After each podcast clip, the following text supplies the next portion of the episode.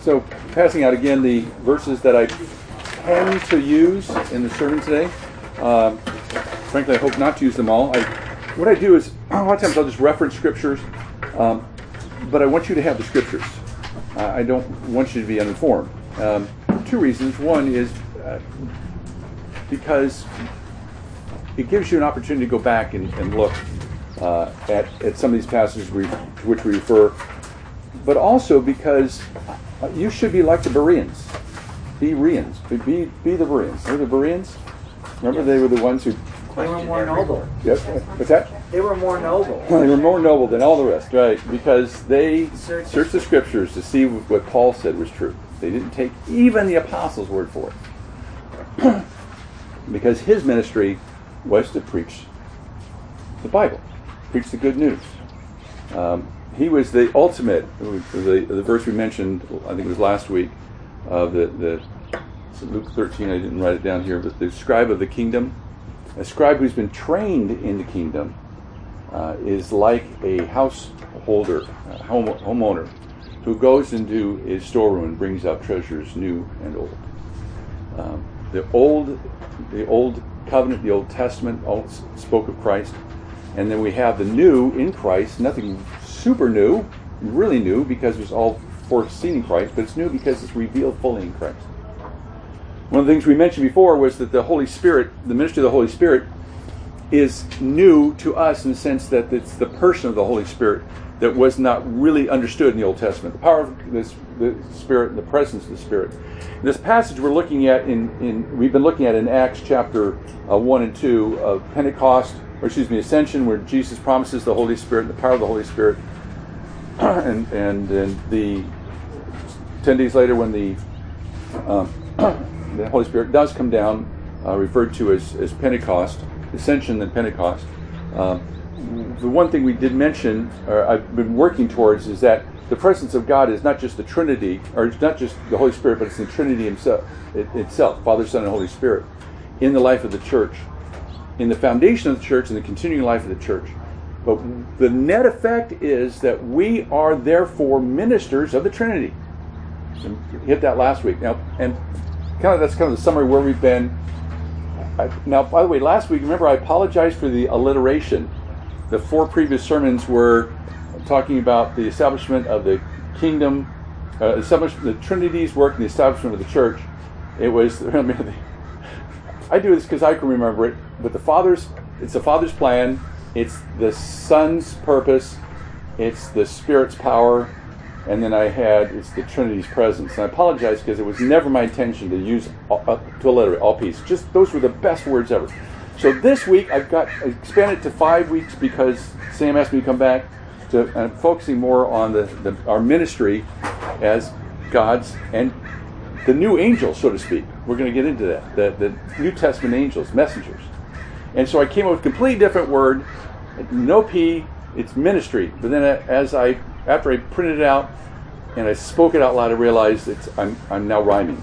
It's the Trinity's ministry.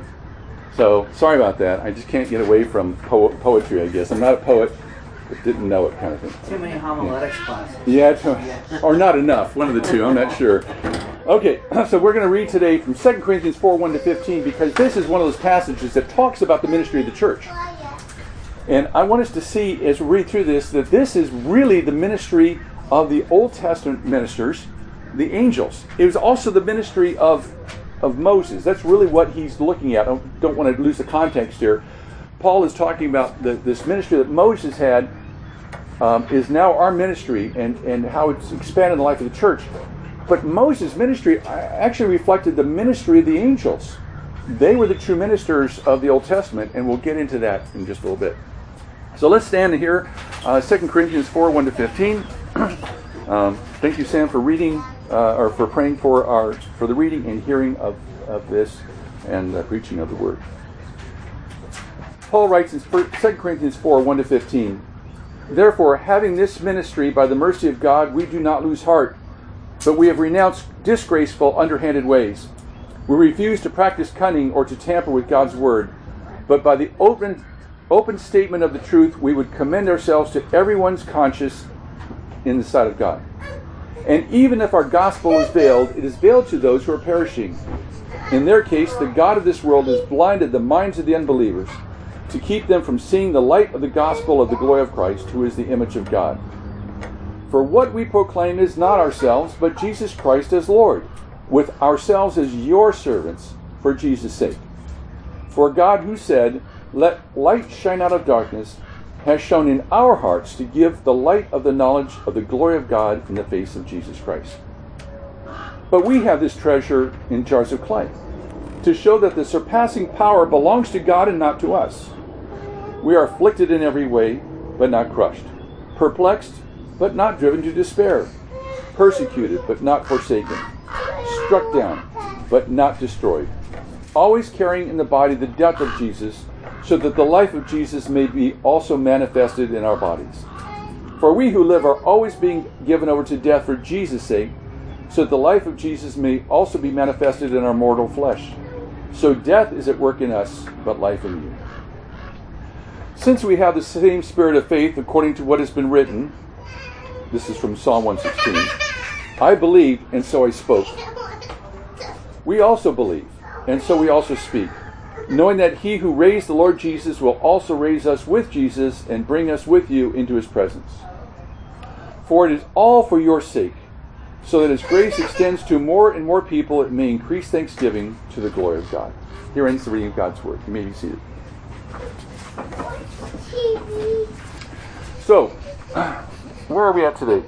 Just to summarize from last week, we the, where we ended up was when the Holy Spirit comes upon the church in response to Jesus' promise in Acts 1 8, where he says, You will be my witnesses. When the Holy Spirit has come upon you, you will be my witnesses in Jerusalem and in Judea and to Samaria and to the uttermost parts of the earth. The promise that, that the Spirit would somehow empower the church, and we see the evidence of that in this in this this the, the phenomena of the, the glory cloud of God coming down, the sounds of, of, of God that were present at Sinai. Uh, we don't see the smoke, but we just see, kind of see the presence of God or feel the presence of God. It was just overwhelming. Uh, but we do see the lightning is now tongues of fire on the people. And it designated, as mentioned, a couple of things. One is that the presence of God is now with his people, once again, which was lost at the Garden of Eden. Uh, the second thing is that we are his messengers. We are the angels of God because the angels of God were the flames of fire in the Old Testament. It's Psalm 103. Well, in fact, I have your outline. He makes the clouds his chariot. He rides on the wings of the wind. He makes his messengers winds, his ministers a flaming fire. Remember, the word for messengers is angels. Later in Psalm 104, he uses the same word and uses it for angels. That word was interchangeable in the Old Testament because the angels were his messengers. And why were they his messengers? Why is it such a big thing that we are now his messengers? What, what has changed? What's changed is at the fall, at the Garden of Eden, we lost that ability. We lost that calling to be God's messengers when he placed Adam and Eve in the garden, uh, in Genesis 2.15, it says, God took the man and put him in the Garden of Eden to work it and keep it. The idea for working was to expand it, to build on it. We were supposed to be building people. We were supposed to be um, uh, uh, uh, creating things for the Lord. We weren't just supposed to be sitting around and enjoying Him. We were supposed to be doing things for Him, him for serving Him. We were to take this ball of rock and, and, and water that it, he had created for for us and and enjoy it, to expand it, to build, to create things, to, to reflect his great nature. But we were also to be people that encourage one another in in walk with the Lord. We were to be messengers to one another. So we were his messengers to the world and to each other. But something happened in the fall. And that, by the word, there was, I'm sorry, by the way, the, sorry, the, the, the, neurons aren't firing again very well. Um, many of you know I did a quick turnaround, drove back to Alexandria, Virginia this week to move my son back there for his new job.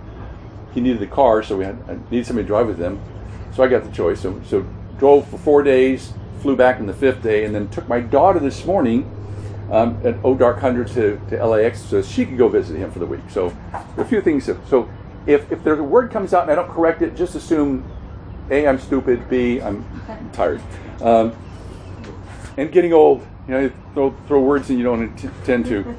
Um, uh, the the word there for for Genesis two fifteen to work was to to to cultivate it really, and the word keep there to work and keep it. That's an interesting word. It's the word shamar in Hebrew. That word literally means to guard. To keep it in, in, in a sense of guarding it from something. From guarding it from what? Well, the, the, story develops, right? This is, I love the Old Testament, the drama, the, the intrigue, the, the, even when, when Moses is kind of recounting the, the creation of the world, there's, there's intrigue. That people were, as they're hearing this message from Moses, they're basically guarded from what? Well, we see just the next chapter over what it was, right? It was the, it was Satan. It was the serpent. It was the fallen angel of God, the one who was the, the, the bright and morning star. He was the, the the right hand angel of God. He was the one who whose job it was as the great cherubim, or the great cherub, the warrior angel. He was called the cherub, and, and I think in Isaiah, uh, it's, it's, there's two passages. Isaiah 14, Ezekiel 28 talks about about Satan or, or um, Lucifer, bright and morning star. That's what that means to Lucifer. Is a shining shining star, shining brightly. Uh, he was the, a he was a cherub. He was a, the great, great cherub, the guardian angel of God. He, he was there on the mountain of God in, in the Garden of Eden, where God's presence dwelt. Yet he fell and was given to, and apparently sometime before the creation of Adam and Eve, because now Adam and Eve are called to guard the garden. Guard it from sin. Guard it from the onslaught of not just Satan coming, but his temptations.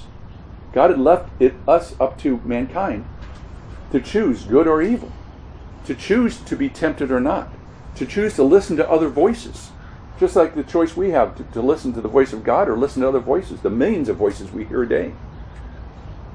They had the same choice, but their choices were were deadly for the world. They're, they're, the wrong choice is deadly. Just well, I guess our wrong choices are deadly for us as well. So he took that role away from them. They did not guard the garden. And this is where you get in Genesis 3.15, or Genesis 3.24. Says, He drove out the man, and at the east of the Garden of Eden, he placed the cherubim, which is plural cherubs, at least more, more than one, and a flaming sword that turned every way to shamar, to guard the way to the tree of life. The messenger, the guardianship and the messenger function had been taken away from mankind and given to the angels. That's where we start. That's where the history of Acts 2 begins. The, the leaving the garden being fulfilled in Acts 2 of, of God coming back to us, seeking us. It's the, the, the angelic function of being his messengers, the flames of fire, his servants has now been given back to the church. And that's what we're looking at today in this passage. How does that work? What does that look like? Paul in um, 2 Corinthians 15, 18 to 20 sums it up this way. He uses a word um, of uh, ambassadors. He says, All this is from God, this ministry, who through Christ reconciled us to himself and gave us the ministry of reconciliation Therefore, we are ambassadors for Christ. God making his appeal through us, we implore you on behalf of Christ to be reconciled to God.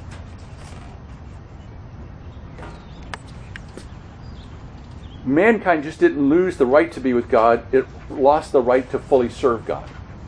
And in Christ, that is restored. That's the beauty, that's the, the, the message of, of Pentecost. That's restored. But not just to get back to the same as Adam. It's better than Adam. In Christ, we're better than Adam. This is kind of the same thing as when your sins are forgiven, our sins are forgiven. it, we're, we're not just back to ground zero. We're not back to where Adam and Eve were. Because not only are sins forgiven, but what? We have been given the righteousness of Christ. We've, his, his righteousness has been imputed to us. What Adam and Eve were to have worked for, a righteousness of their own, and they could not achieve, Christ did for us. And in the same way, we are better than Adam and Eve when we're restored back to ministry. We're not just like Adam and Eve. We're, we're now we're now sons and daughters. We're no longer just servants. We're sons and daughters of the Most High God, brothers and sisters, or sisters and brothers. I just want to reverse those because it's not just men. It's never just mankind. It's always meant to be brothers and sisters, sisters and brothers. We're sisters and brothers of our elder brother Jesus Christ. We're being conformed to the image, him, His image. And as much as God loves His only begotten Son, He now loves His adopted daughters and sons. And He's given us a ministry to serve Him as His sons and daughters um, to, to the world. And, and so the first, and by the way, we have this ministry by the mercy of God. Kind of this reason I chose the, the theme for this morning service is the mercy of God. Everything is by the mercy of God. It starts off 1 Corinthians 4 1, therefore by the mercy of God. If, now, we always keep in mind it's the Trinity's ministry, not our own. Um, God the Father is mentioned in this. the Father's mentioned in this. God. Just another quick clue about reading the New Testament. Most of the time, when God is mentioned, it's talking about the Father.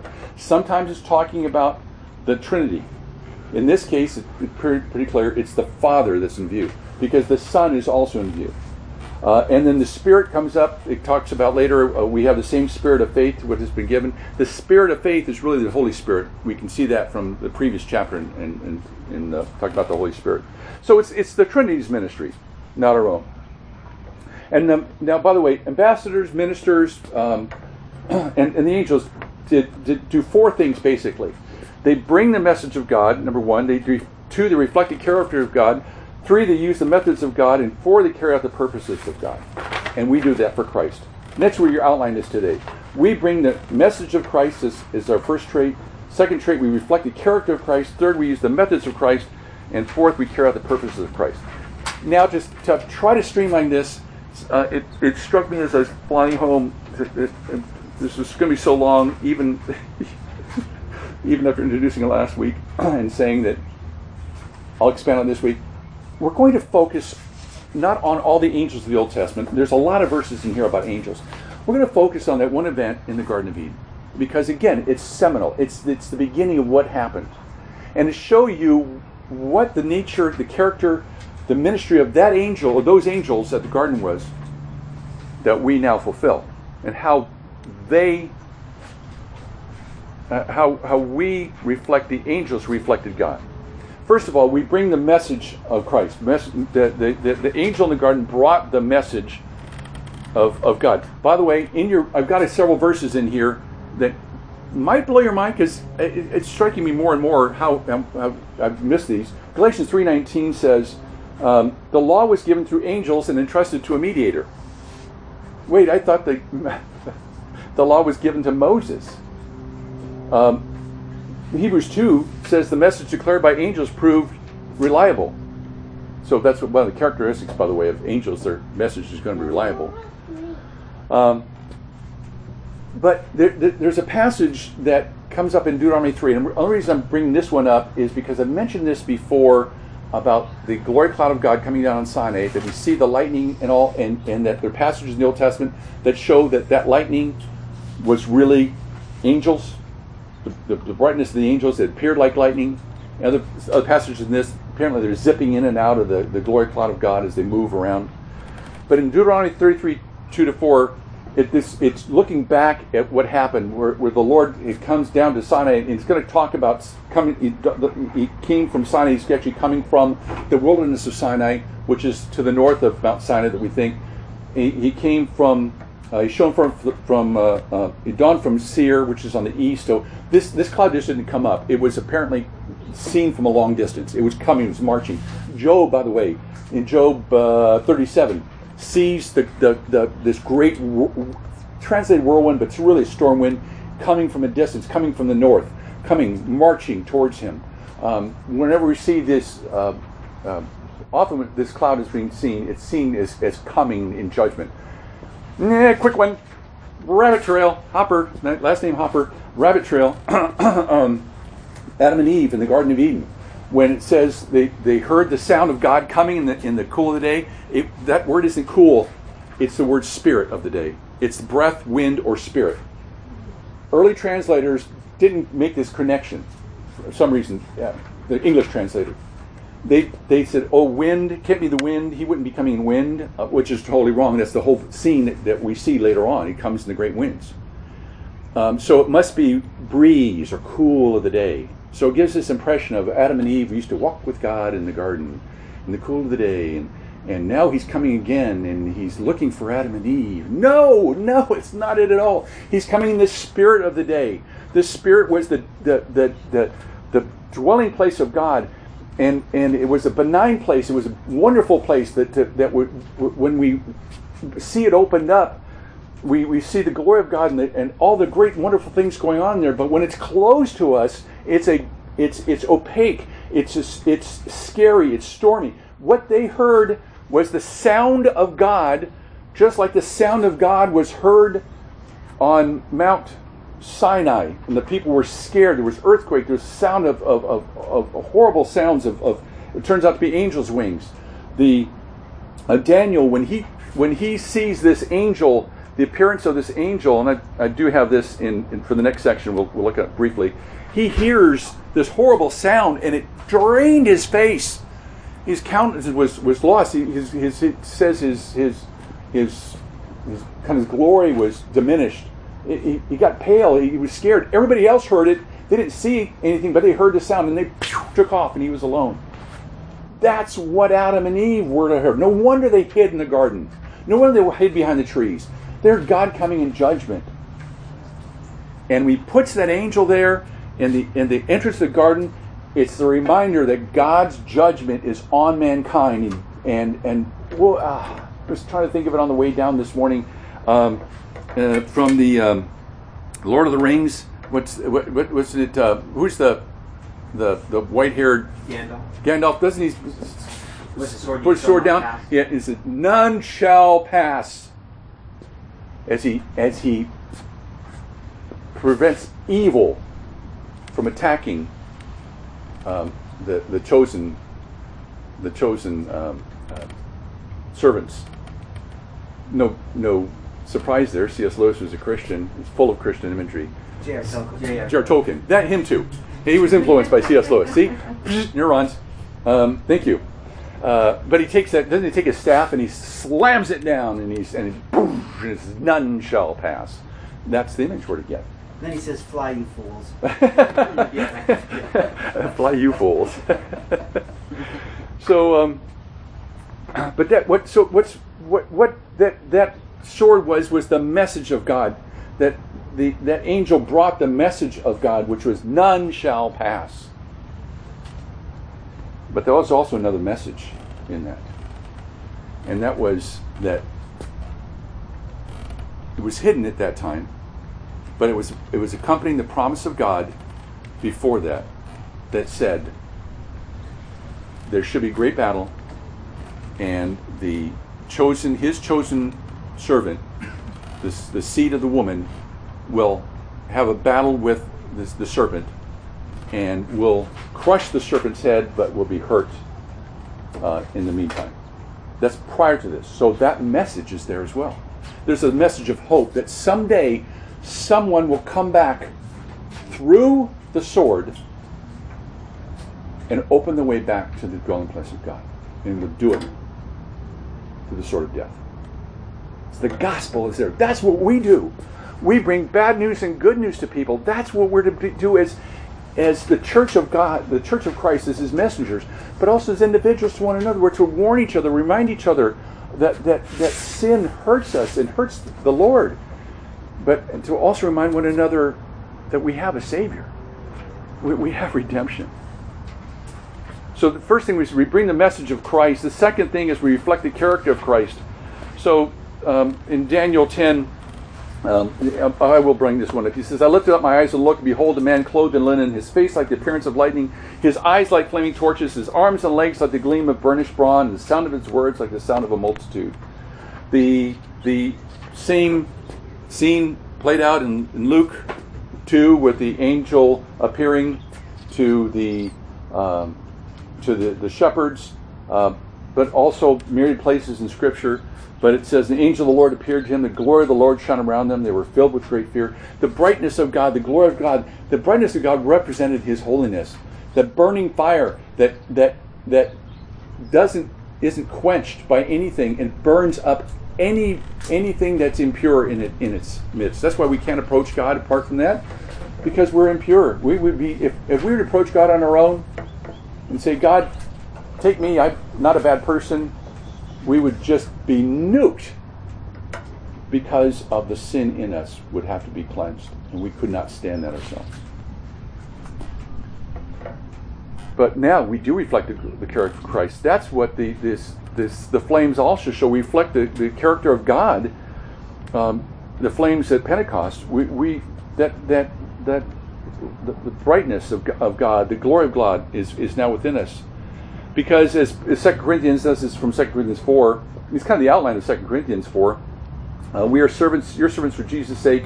Verse 5b, God has shown in our hearts uh, the face of in, in, the face of Christ. So we're we're servants. What, how we reflect the character of Christ? Sacrificial love. We're your servants for Jesus' sake. Just as Jesus became our servant God's servant for our sake, we are now their servants for Jesus' sake. That means sacrificial love. We're willing to give up everything else for the sake of one another and for the sake of, of, of claiming the loss for Christ, for seeing the Christ.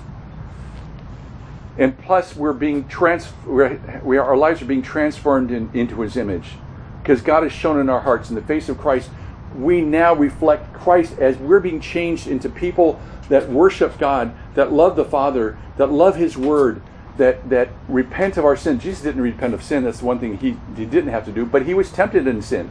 He was tempted in all things as we are, but did not sin.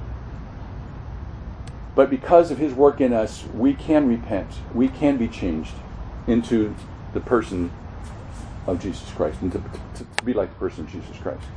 So the message brings the message of Christ, uh, which is the Word of God, uh, and and I didn't read it, but Second Corinthians 4 2, it said we refuse to tamper with the Word of God. So it's the unadulterated Word of God. We don't create the Word of God for ourselves. We don't create messages for ourselves that, that resonate with people. We're not there to make people's lives better. That's not what the gospel is about. It's not to give them better lives, it's to give them access back to God. And He's the one that changes lives. Even bad lives, horrible situations are made good in, in, in, in, in redemption, even if they don't outwardly change, the circumstances don't change, the response to the circumstances change. And then we do not proclaim ourselves, but Jesus Christ as Lord. So, so reflect the, we bring the message of Christ, we reflect the character of Christ, and we use the methods of Christ. That's the sword again the, at the beginning. That that big angel that stood there, God must have told him, you go and stand there and stay there and keep that sword at the entrance to the garden, or those angels, and and bring that message, show my character, but use the sword. They were not to be afraid to cut down God's creation. And that must have been a hard thing for them to, to, to be assigned. That the crowning jewel of God's creation on the sixth day was, was mankind made in his image. They would have had to kill someone, end the life of someone made in the image of God. This is why it's so important to the writers of the New Testament, especially James. We, we bless we, bless and we curse with the same mouth. We curse people who are made in the image of God. Even non-believers are made in God's image it, it, it should be a, a, a, heavy thing for us to be angry with someone or to curse someone or to take a life. The scripture allows the taking of life for, for, for because of sin in the world, but for only for particular reasons. But they had to do that. That was the method they given. But but what do we have? We have a sword. the sword of the Spirit, which is the Word of God. Word, Ephesians 6 17 says, Take the sword of the Spirit, which is the Word of God. Hebrews 4.12 says, For the Word of God is living and active, sharper than any two-edged sword, piercing to the division of soul and spirit, of joints and marrow, and discerning the thoughts and intentions of the heart. The sword of God, which was a sword of judgment, is now a sword of restoration. It's a sword of redemption. And it's wielded not by, well, it is wielded by us, but ultimately by Christ, who works it in our heart. He reveals our thoughts and intentions. He shows us where we sin. He shows us where we do well. And He says, Well done, thou good and faithful servants. That's how we're to wield it. We're to use it to warn others, not to crush people, but to warn others in love. And to and to use the word of God in, in redemption, to to encourage one another into the into the, the study of the word, to the devotion of the word, to, to hearing the word together, to to applying the word together, and to be encourage one another to and to turn the tables back on us. Sam, please, when you see me screwing up, let me know. It's, I'm sorry, this, the neurons are not firing correctly now. I must be saying that. Um, I, I want to know. I, I don't want to know, but I want to know. You know what I mean? I may I may fight when you tell me. Don't tell me that, but then I'll come back and say thanks for telling me that. Um, and by the way, in 2 Corinthians 4 17, the other method we have is weakness. The angel had nothing but strength. We have something greater. It's weakness. It was it was it was the weapon Jesus used. He became a servant, became subject to death, and suffered death on the cross. He willingly died for us. And through that weakness, God shows his glory and his power. Why should it be any different for us? Why should we be Christians as Christians? Why should we be people that that are immune to problems, immune to cancer, immune to to um, Alzheimer's, immune to old age, immune to poverty, immune to tornadoes and collapses of buildings? Why? Why? Why, why should we be immune to those things? We're, we're, we're, we're subject to the same ills of the world, but what changes is that we're redeemed through those things. God uses those things in our lives to show His glory and His power. So it shouldn't surprise us that Christians often are more persecuted, have more problems in the world from an outward perspective. Because God is going to show them and us that the power is not from us, it's from Him, according to 1 2 Corinthians 4 17 we reflect what Christ went through for us, that the life of Christ may be revealed in us. And finally, the message trait number four. The first was the, we bring the message of Christ. Second, we reflect the character of Christ. Third, we use the methods of Christ. Number four, we carry out the purposes of Christ. Psalm 103, 20, 21 says, Bless the Lord, O you who his messengers, or his angels, you mighty ones who do his word, obeying the voice of his word. Bless the Lord, all his hosts, his ministers who do his will. The word angels there is the word messengers. But there's another word there, ministers, servants, translated. That's the same word that's being translated here in this passage in First, Second Corinthians. Ministers, servants. Um,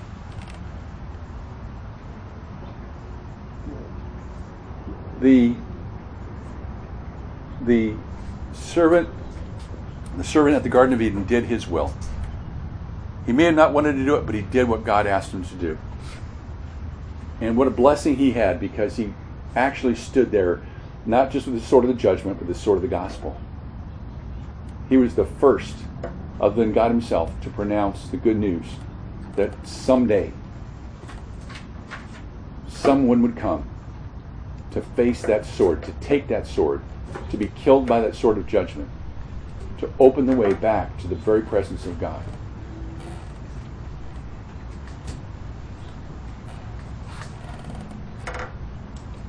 2 Corinthians 4.15 says, all this is for your sake. All this ministry that's been given to us, Paul says, is for your sake. And we're to say the same thing. My ministry is for your sake. Your ministry is for my sake. We get so caught up in, in well, what about me? I need a break. I need, I need, I need. Very little in the New Testament talks about our needs. Does say God provides our needs. He's not an ogre. He's not. He's not a just a king from a distance. He's our Father. He knows what we need. He gives us what we need. What we really need is one another. Sam, you need a break. I, I'm there for you. You know, but I don't hear Sam whining about I need a break. You know, it's it's we need to be aware of these things. We're we're servants for each other, and servants to the world. For a reason, the purpose is so that as grace extends to more and more people, it may increase thanksgiving to the glory of God. It's so the grace in Christ may grow from person to person by faith, from faith to faith, so that more and more people, more and more people who are dead in their sins, who are aliens to God, eh, who are enemies to God, turn completely around through the through the work of Jesus Christ and the, the, uh, the work of the, the, the, Holy Spirit through, through the gospel, through the good news of Jesus Christ. And their lives are changed. As, their, as their first time their life is changed, they give thanks to God. And the more their lives are changed, they give thanks to God. And there's a great crescendo of thankfulness to God. So when the heavens are finally ripped back open in Revelation, that were closed in, in Genesis 3, they're ripped open in Revelation. We see hundreds and thousands and millions of people from every tongue, tribe, and nation in response to what Jesus promised that we would be His witnesses in Jerusalem, Judea, Samaria, to the uttermost part of the earth. That will have come true in the church through the work of the church, and that there will be people from every tribe, tribe, tribe and nation singing the glories of God and, and, and, giving thanks to God the Father through Jesus Christ, who stands there sing, giving praise with us. And it is in His name we end. Amen. Bob, real quick point of clarification Uh-oh. for us? Because since you said that, Yes. Sam, uh, when you're saying we're angels, you don't mean literally like we're angelic beings. We're like the angels in the literal word messenger, right? Right. We have we have sorry, yes, we have the ministry of the angels. Right. It's been given back to the church. Okay. So in that sense, we, the angels are still there, but you notice they disappear from pretty much from the New Testament, except for a few occasions. Yeah. Yes. Yeah. Um, can I add a few things? Yes, please. Well, one was it said a couple things. One was it said uh, David said, "What is man that thou art mindful of him?" right? Because we're lower than the angels. Yet Christ didn't die for angels. He died for man, the crown of his creation. So when, Yeah. saying that, when we said the doxology, we're actually doing exactly what you said at Gandalf. We said, "Thou shalt not pass." We just proclaim as man in the doxology. We have that authority. We've declared Wow. it here. That's how it is. Wow. Thank you. I, I was going to put that verse in, and, and I wasn't going to treat it the same way, but I, I was going to point that out that, yeah, and I should have. Christ has been given the ministry of the angels. He was made for a little while lower than the angels. Now he's been exalted to glory and honor, and he's giving that to us. We are now we don't mm-hmm. see it ourselves fully, but we shall. So we so in, so that's a, that's kind of the key there. That Christ has the, taken back the, the ministry of the angels, which Lucifer had, which the angel, which was He which- usurped his authority he Yeah. didn't, wasn't given. Yeah. It was given to man. It's greater than that. I mean, it was, he, you're right. It, took, it was never man. Angels were always meant to serve man. Man was never meant to serve the angels. Correct. But in a sense, man served the angels. The angels delivered The the, Old the, Testament the- the Old Testament. Yeah, the, the- yeah. I don't. I don't get it. I guess I didn't explain that. I don't understand it because I know that Moses went up and received the word of God. God wrote on it. Yeah. But the Old Testament and the New Testament tell us that it was delivered by the angels. So in some fashion, either they wrote for uh, for, for God, the finger of God might have been angels writing it. We, we don't know. Maybe when Moses was up there for 40 days, it was the angels coming and, and giving him the word of God. Because you know they know the word of God. They just long to, to see what's happening in the word of God. Yeah. We don't know, but we have to we, we take it seriously. All that has been given to the church. So that's what you mean by that.